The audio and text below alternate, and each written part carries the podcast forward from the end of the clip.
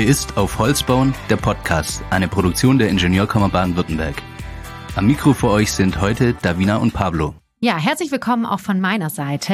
In unserer ersten Folge wollen wir die Holzbauoffensive des Landes Baden-Württemberg mal genauer unter die Lupe nehmen und herausfinden, welche Rolle die Planer, also die Ingenieure und Architekten, dabei spielen.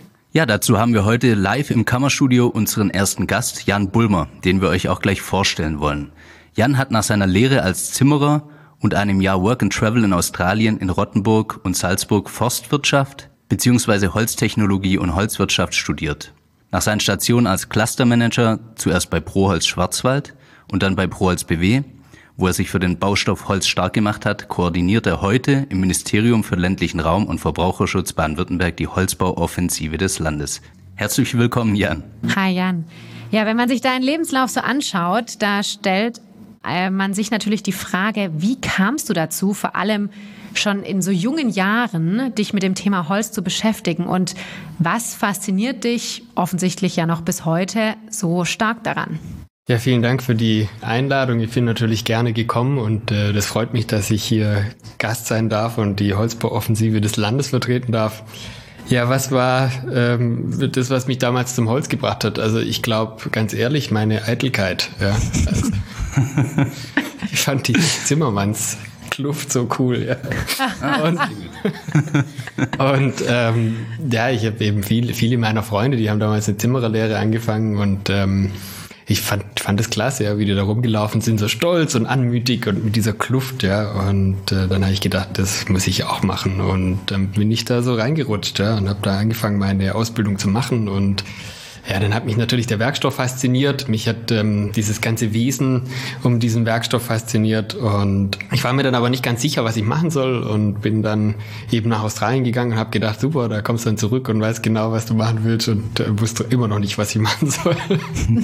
und bin dann aber ähm, relativ schnell dann Richtung Forstwirtschaft gegangen. Also das lag einmal an der, an der Nähe. Also das war eine Hochschule, die bei uns eben um die Ecke war.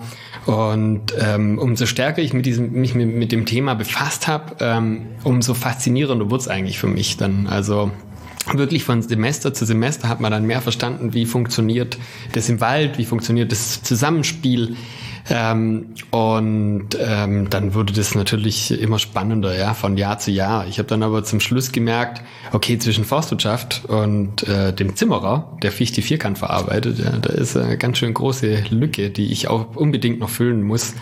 Und bin dann eben nach Salzburg gegangen und habe da dann meinen Master gemacht und ähm, witzigerweise habe ich mir in Rottenburg damals vorgestellt, am schönsten wäre es doch eigentlich Clustermanager in Freiburg zu werden.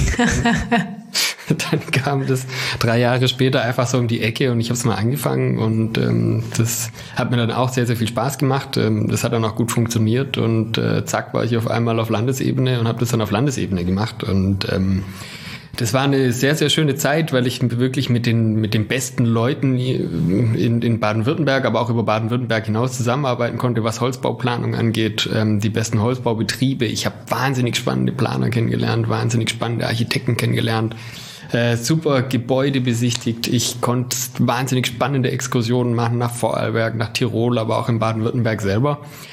Und ähm, ja, dann habe ich 2018 die Fachtagung Holzbau ähm, organisiert und äh, dann hat sich der Ministerpräsident angekündigt und hat gesagt, er will was erzählen.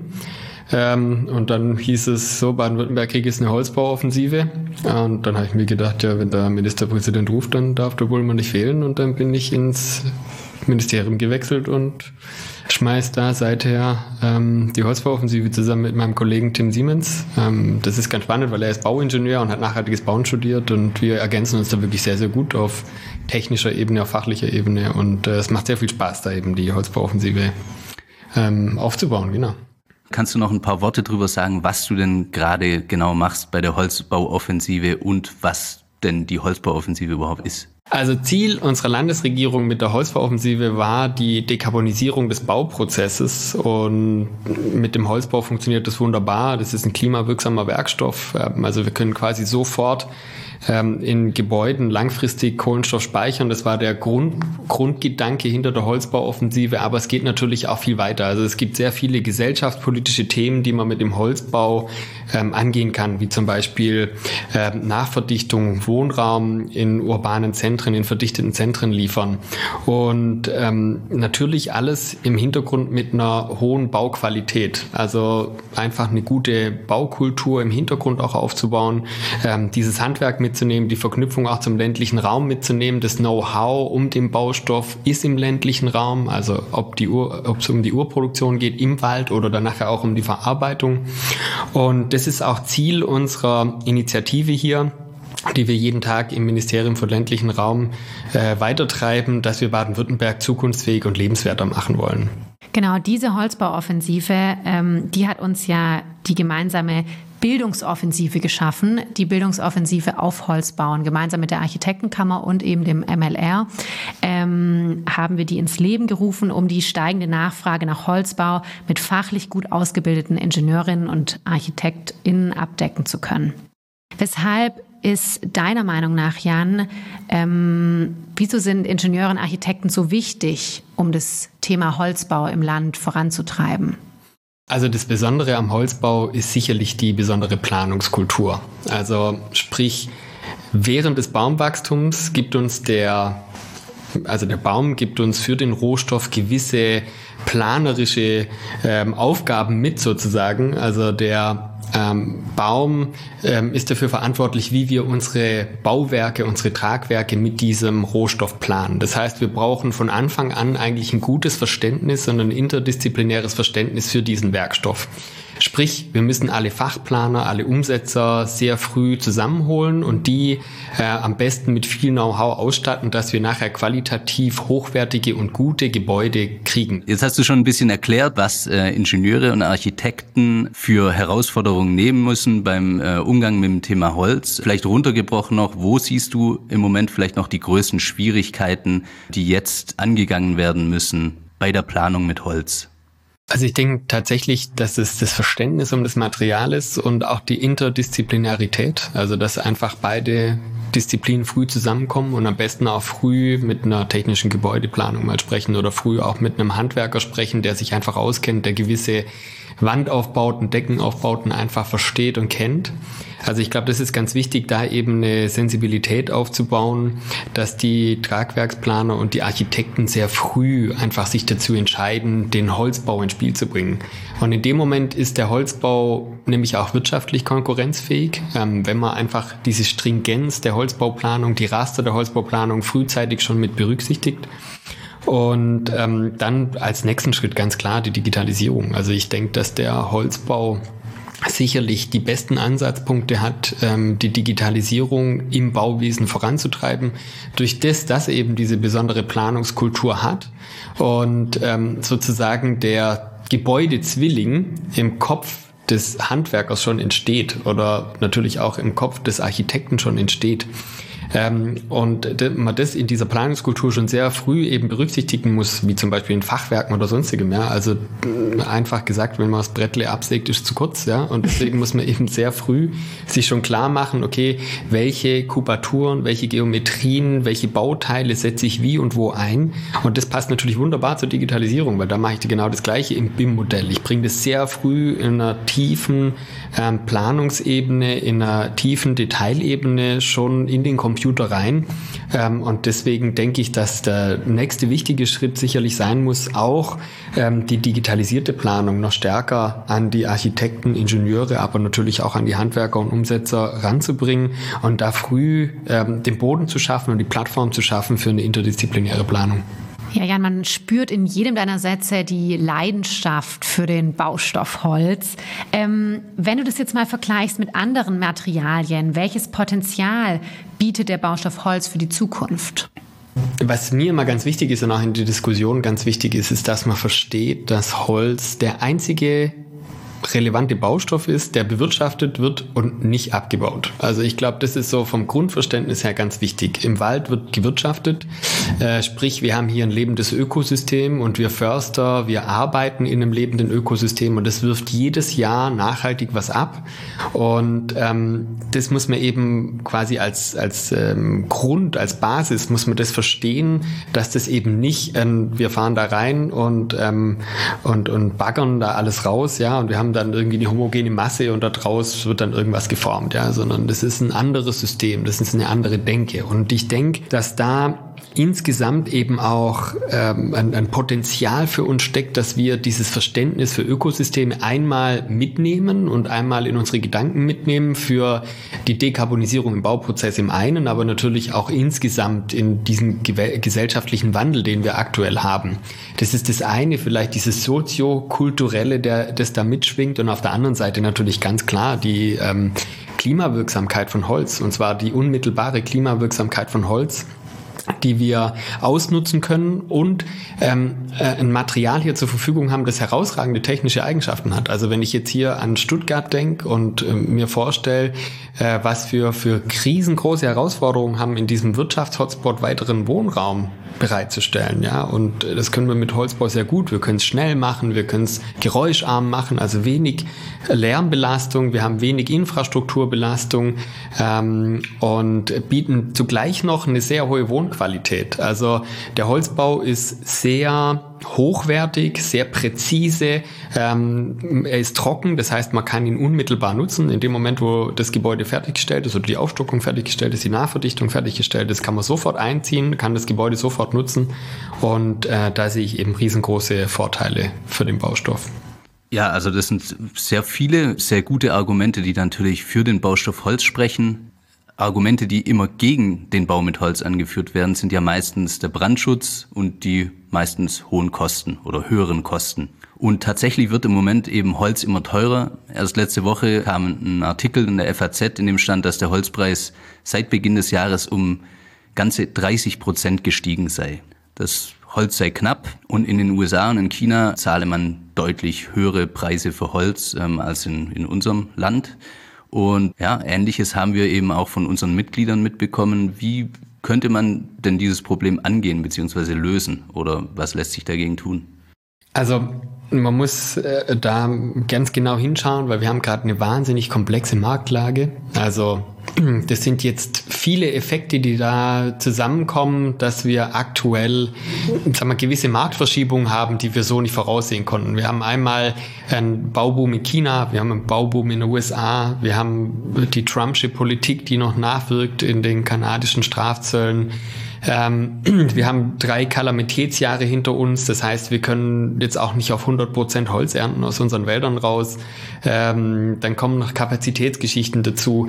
Dann die Marktdiversifizierung, die ist natürlich von dem einen oder anderen Unternehmen da jetzt auch mitgenutzt wird. Also man, man darf, glaube ich, ähm, die aktuelle Marktverschiebung, so ähm, hart sie auch für den einen oder anderen sein wird, ähm, die darf man, glaube ich, gerade nicht zu hoch hängen. Ja. Das wird sich einpendeln, ähm, wenn man die Zahlen auch anschaut, was die Investitionen jetzt angeht auf Holzindustrie-Seite, auf Sägewerkseite ähm, was da in Zukunft noch an Kapazitäten aufgebaut wird. Die Sägeindustrie hat letztes Jahr schon ihre Kapazitäten wahnsinnig aufgestockt.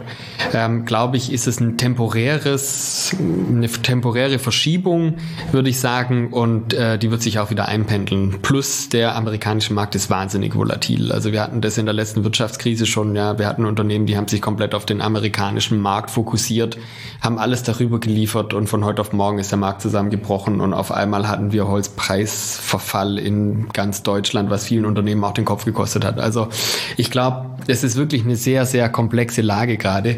Und äh, wie gesagt, ich denke, das wird sich auf jeden Fall wieder einpendeln, ähm, über kurz oder lang. Ich hoffe natürlich über kurz. Besser schneller. genau. Okay, um zurückzukommen auf meine von vorhin gestellte Frage, die zwei Haupt Hauptargumente, die immer wieder gegen Holz angeführt werden. Brandschutz und die hohen Kosten. Vielleicht kannst du äh, da noch mal zwei, drei Sätze dazu sagen. Also bei uns im Studium, da gab es immer einen Spruch, ähm, Holz brennt, aber sicher. Das war das ja war immer so unser Totschlagargument. Also tatsächlich ist es so, dass wir den Brandschutz mittlerweile im modernen Holzbau sehr gut im Griff haben. Also wir haben sehr gute sehr gute ähm, Leuchtturmprojekte jetzt auch umgesetzt. Wir haben eine super Studie jetzt auch ähm, über die Holzbauoffensive finanziert, äh, die das auch nochmal aufzeigt. Ähm, also man muss sich einfach vorstellen, es ist sehr einfach zu berechnen, wie Holz brennt. Also das ist quasi die umgedrehte Photosynthese, sprich eine Oxidation und man kann sehr genau sagen, alles klar, eine Fichte brennt 0,7 Millimeter pro 30 Minuten ab und wenn ich jetzt will, dass das Gebäude 90 Minuten steht, dann packe ich einfach so viel Holz drauf, dass es steht. Und ähm, das heißt, man hat es mittlerweile rechnerisch sehr gut im Griff, aber man hat auch natürlich rein über die Technologien, die die letzten Jahre entwickelt wurden, mittlerweile sehr gute Möglichkeiten, auf dieses Brandschutzthema zu reagieren. Und der Holzbau, selbst der Holztafelbau schneidet im Brandschutz Themen nicht schlechter ab als mineralische Bauweisen. Also das, das kann man festhalten, kann man wie gesagt bei uns auf der Webseite auch nochmal nachlesen. Da gibt es eine ganze Studie dazu. Und das Thema Kosten, ähm, das muss man auch sehr differenziert betrachten. Also wie ich vorher schon gesagt habe, wenn man von Anfang an in den Holzbau reingeht und die Gegebenheiten des Holzbaus, so wie man es bei anderen Bauweisen auch tut, äh, von Anfang an mit berücksichtigt und sehr früh die Fachplaner zusammenbringt, dann ist die Chance, dass da ein sehr wirtschaftliches Projekt rauskommt, ziemlich hoch. Und ähm, man muss dazu noch sagen, dass zum Beispiel die Wandschnitte beim Holzbau öfter mal sehr viel schlanker sind. Das heißt, man hat mehr Quadratmeter zur Verfügung schlussendlich. Äh, wenn man jetzt an, an, an, die Investoren denkt, ja, da kann man dann immer ins Feld führen, pass auf, wenn das Ding gebaut ist, kannst du sofort vermieten, ja. Du hast keine Verluste ähm, durch lange Bauzeiten, lange, lange Baustellenzeiten. Also sprich das mit der Wirtschaftlichkeit, da muss man sehr genau reinschauen. Und ich würde jetzt behaupten, der Holzbau ist mitnichten teurer als ein Konkurrenzprodukt, äh, wenn man es von Anfang an richtig angeht. Ich würde gerne noch mal auf ein anderes Thema zu sprechen kommen. Du hattest zu Beginn ähm, das Thema Interdisziplinarität zwischen äh, Ingenieuren und Architekten angesprochen. Wir hatten gestern, ähm, sicherlich war der ein oder andere Zuhörer da auch ähm, zugeschaltet, einen tollen Vortrag zum Thema interdisziplinäres Planen und Entwerfen ähm, mit dem Architekt Markus Lager und dem Bauingenieur Dr. Jochen Stahl, ähm, beides Gastprofessoren äh, für Holzbau an der Uni Stuttgart. Und der Dr. Stahl hatte in, gestern in der Fortbildung erzählt, dass dass im Studium viele Studenten in seine Sprechstunde kommen, aber häufig ohne konkretes Anliegen, sondern einfach nur, um über das Thema Holzbau zu sprechen. Und wir hatten kürzlich ein Gespräch mit einer jüngeren Bauingenieurin, ähm, die von einem Stammtisch erzählt hat, wo es um Thema Nachhaltigkeit geht. Und man spürt so richtig diesen Spirit der jüngeren Generation. Ähm, die wollen oder haben einen nachhaltigen Lebensstil. Viele ernähren sich vegan, fahren kein Auto mehr, wollen keine Massivbauwerke mehr machen, sondern eben lieber mit Holz bauen. Und das Interesse an dem Thema ist auf jeden Fall sehr, sehr groß. Bist du denn der Meinung, dass sich da im Moment grundsätzlich was verändert und verschiebt in der Baubranche? Also vielleicht muss man vorab sagen, ja, ähm, wie, wie, glücklich wir sind im Ministerium, dass wir zwei so wahnsinnig renommierte und gute Gastprofessoren nach Stuttgart locken konnten, ja, mit dem Markus Lager und mit dem Jochen Stahl. Also ich finde es wahnsinnig toll, mit denen zusammenzuarbeiten. Das macht richtig Spaß. Die sind klasse, ja. Und ähm, ich muss auch sagen, die haben mich beide auch schon öfter mal jetzt ähm, äh, gefragt, ob ich nicht Vorträge halten kann zum Thema Forst und Holz und wie hängt das denn alles zusammen, ja? Und äh, ich war dann immer bei denen ähm, in, an der Uni oder online ja leider gerade ja äh, Corona bedingt und habe dann die Zusammenhänge, auch die kulturellen Zusammenhänge von Wald und unserer Gesellschaft und sowas erzählt. Und man muss schon sagen, dass das Interesse von der jungen Generation sehr groß ist. Also ich glaube, man unterschätzt immer wie stark tatsächlich dieses Thema Wald und Holz auf unsere Gesellschaft einen Einfluss hatte in der Vergangenheit. Ja, da ging es über ähm, Revolutionen bis hin zu romantischen Waldbildern und und und bis zu unserer Sprache. Da gibt es so viele Beispiele, ähm, wo Holz irgendwie wo Holz irgendwie seine Spuren hinterlassen hat und ähm, natürlich mit Fridays for Future und der ganzen Bewegung hin zu einer nachhaltigeren Gesellschaft ähm, ist es natürlich schon spannend. Ich habe letztes Jahr eine Studie gelesen, wo es genau um diese Generation ging, also Generation Z. Ähm, und ich bin ja Generation Y. Und ähm, in dieser Studie war das ganz spannend beschrieben. Die haben gesagt, Generation Y sucht, ja. Ähm, warum mache ich das denn eigentlich, ja? Wo will ich denn eigentlich hin? Und die Generation Z, die hat ein Ziel und das Ziel ist Klimaschutz. Und ähm, man, äh, man, man kann das, glaube ich, ähm, gar, nicht, gar nicht verstehen, wenn man sich nicht damit beschäftigt hat. Ähm, äh, wie stark das diese Generation tatsächlich beeinflusst und ähm, wie die in dem ganzen Feld auch um Transparenz und Integrität bemüht sind. Also äh, ich sage jetzt mal so Standard-Marketing-Modelle, die funktionieren bei denen nicht mehr, weil die googeln alles nach. Ja? Und wenn da drin steht, dieses und dieses Produkt ist gesund und dann gucken die nach und sagen, boah, was, da ist so viel Zucker drin und so viel Fett drin und da ist das und das alles drin, das ist überhaupt gar nicht gesund, da wird es einfach nicht gekauft. Ja? Da funktionieren die normalen Marketing-Modelle nicht. Und deswegen glaube ich, ja, da ist ein großer Wandel drin. Und auch wenn ich den Professor Schellenhuber höre, der bei uns im Dezember war bei der Auftaktveranstaltung, ähm, äh, habe ich in einem Interview von ihm gehört, ähm, warum er denn noch nicht aufhört. Ich meine, er ist jetzt über 70, ja, hat sein Lebenswerk vollbracht sozusagen und er sagt, ich setze auf diese Generation. Diese mhm. Generation, die treibt mich um und ich will mit meinen Kontakten, mit meinem Einfluss dieser Generation ein Sprachrohr sein. Und ähm, ich glaube tatsächlich, dass es auch an unserer Generation liegt, zwischen der Higher Management ähm, dem Higher Management ähm, und dem mittleren Management, wo wir jetzt irgendwo ankommen, ja, und der nachkommenden Generation zu vermitteln. Also ich glaube, das wird eine spannende Aufgabe und ich glaube, dass da wahnsinnig viel Dynamik drin ist und deswegen, ähm, ja, ich, also lange Rede, kurzer Sinn, ich glaube, da ist ein großer Wandel gerade drin mit einer großen Dynamik. Ähm, und ich freue mich auch auf das, was da passiert. Und äh, ich glaube, wir haben wirklich die besten Chancen hier für eine für einen nachhaltigen Umbruch, für einen ökologischen Umbruch mit guten Wirtschaftsmodellen, mit, ähm, wie unser Ministerpräsident immer sagt, prosperierenden, kopierfähigen Wirtschaftsmodellen, die wir in Zukunft aus Baden-Württemberg hier an den Start bringen. Das klingt auf jeden Fall danach, dass der Umbruch stattfindet oder dass ähm, deiner Meinung nach auf jeden Fall da ein ähm, grundsätzliches Umdenken stattfindet. Aber vielleicht jetzt nochmal runtergebrochen auf die Baubranche. Die Baubranche ist immer noch ein riesiger Faktor, was CO2-Ausstoß angeht. Das hatten wir in einem anderen Podcast, den wir auch hier in der Ingenieurkammer machen, besprochen gehabt vor einigen Wochen. Und wie glaubst du denn, gestaltet sich dieser Wandel in der Baubranche oder was braucht es dazu, dass sich dieser, dass diese, dass sich dieser Umbruch wirklich jetzt in den nächsten, mittelfristig in den nächsten Jahren tatsächlich vollzieht? Also ich glaube, die ersten Schritte, die sind ja jetzt schon gegangen, oder? Also ich meine, wir haben 2019 die Veröffentlichung von der BDA gehabt, ja, ähm, Haus der Erde. Dann hatten wir die Bewegung Architects for Future, die Fridays for Future, Scientists for Future unterstützen, die jetzt auch im Bundestag eine Petition eingebracht hatten.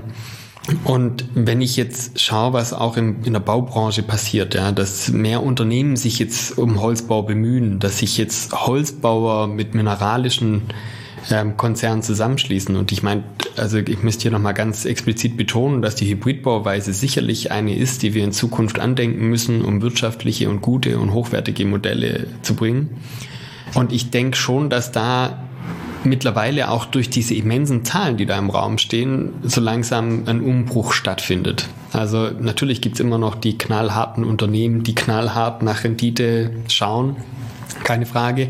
Aber der Druck jetzt auch über die EU mit, ähm, mit, dem, mit dem New European Bauhaus, mit dem Green Deal, ähm, mit der CO2-Bepreisung, die immer stärker ähm, jetzt auch gefordert wird, ja, ähm, glaube ich, bleibt uns gar nichts anderes übrig, als eine Bauwende anzugehen. Und so wie es der Professor Schellenhuber jetzt auch beschrieben hat, ist der Bausektor der Elephant in the Climate Room. Und allein durch eine Wende in diesem Bausektor können wir es schaffen, den Klimawandel abzumildern oder vielleicht sogar zu stoppen oder eben auch nicht. Und ich glaube, das, äh, da bleibt uns gar nichts anderes übrig, als das zu verfolgen und ähm, das tatsächlich stringent auch ähm, weiter, weiter anzugehen. Und ich sehe schon auch ein großes Potenzial da drin, zukunftsfähige Wirtschaftsmodelle hier im Südwesten zu entwickeln, wo wir wahnsinnig gute Betriebe haben. Wir haben professionelle Planer, wir haben professionelle Architekten, wir haben eine wahnsinnig starke Zuliefererbranche. Also wenn ich in Baden-Württemberg, wo dann? Also ich bin der festen Überzeugung, dass wir hier einen Unterschied machen können und freue mich drauf, das mitzugestalten. Ja. Ja, wenn nicht hier, wo dann und wenn nicht jetzt, wann dann? Wir machen ja gemeinsam unsere Bildungsoffensive auf Holz bauen und wir hoffen auch sehr, dass wir die noch einige Jahre fortführen, denn wie du auch gesagt hast, wenn nicht jetzt, wann dann? Ähm, wenn du auf die Bildungsoffensive in einigen Jahren vielleicht zurückguckst, ähm, was willst du dann erreicht haben und welche Ziele liegen dir da ganz besonders am Herzen? insbesondere jetzt auch ähm, im Zug auf unsere Ingenieure und Architekten. Wenn ich mir jetzt vorstelle, in mehreren Jahren zurückzublicken, hoffe ich, dass wir es geschafft haben, ein Verständnis für äh, Baustoff Holz natürlich ähm, aufgebaut zu haben, dass wir es geschafft haben, eine Sensibilität für die Umweltauswirkungen des Bausektors auch mit ähm, mit vermittelt zu haben. Ähm, ich würde mir wünschen, dass die Interdisziplinarität zwischen Architekten, Ingenieuren, aber auch Holzbauunternehmern eher zum Standard geworden ist als zum Ausnahmemodell. Ich würde mir zudem noch wünschen, dass wir durch neu gestaltete Quartiere, Holzbauquartiere laufen mit einer hohen Lebensqualität, äh, dass wir uns noch wohler fühlen in Baden-Württemberg, dass wir es geschafft haben, einen Impact hinzukriegen zu dieser Dekarbonisierung und Transformation des Bausektors und dass der Holzbau einfach auch normaler geworden ist. Also ich denke, aktuell ist er von, für viele noch ein bisschen eine Ausnahmeerscheinung. Und wir sehen aber tatsächlich, dass der Holzbau das Potenzial hat, die Bauweise des 21. Jahrhunderts zu werden. Mhm. Und das würde mich freuen, wenn wir das hinkriegen. Und ich denke, mit der Kooperation zwischen Architektenkammer und Ingenieurkammer haben wir hier wirklich ein, eine wunderbare Plattform geschaffen. Das macht uns wahnsinnig viel Spaß, ähm, mit beiden Kammern hier zusammenzuarbeiten und das weiter vital ähm, auszuschmücken mit guten Referenten, hoffentlich bald wieder mit tollen Exkursionen. Wir haben so tolle Holzbauwerke in Baden-Württemberg, ja, wir haben super Leuchttürme ähm, die man auch alle bei uns auf der Webseite anschauen kann. Und ich würde mich sehr freuen, die live mal wieder zu besichtigen mit einer großen Gruppe von Ingenieurinnen und Architektinnen und ähm, genau, das wäre so ein großer Wunsch. Ja. Das wäre sicherlich auch unser Wunsch. Jan, das war ein äh, super Schlussstatement und wir freuen uns sehr, dass du zusammen mit uns dieses Gespräch geführt hast, dieses wirklich interessante und spannende Gespräch. Und ähm, das war's für die erste Folge auf Holzbauen der Podcast. Wir hoffen, es hat euch gefallen und ihr seid auch so begeistert vom Thema Holzbau wie wir. Zum Schluss vielleicht noch der Hinweis, wenn ihr Ideen, Anregungen oder Fragen habt oder auch ein Thema in unserem Podcast ganz dringend besprochen haben wollt, wir sind jederzeit für euch erreichbar. Schreibt uns einfach unter podcast.aufholzbauen.de. Ciao und bis zum nächsten Mal. Tschüss Jan, mach's gut. Vielen Dank. Hat mir Spaß gemacht.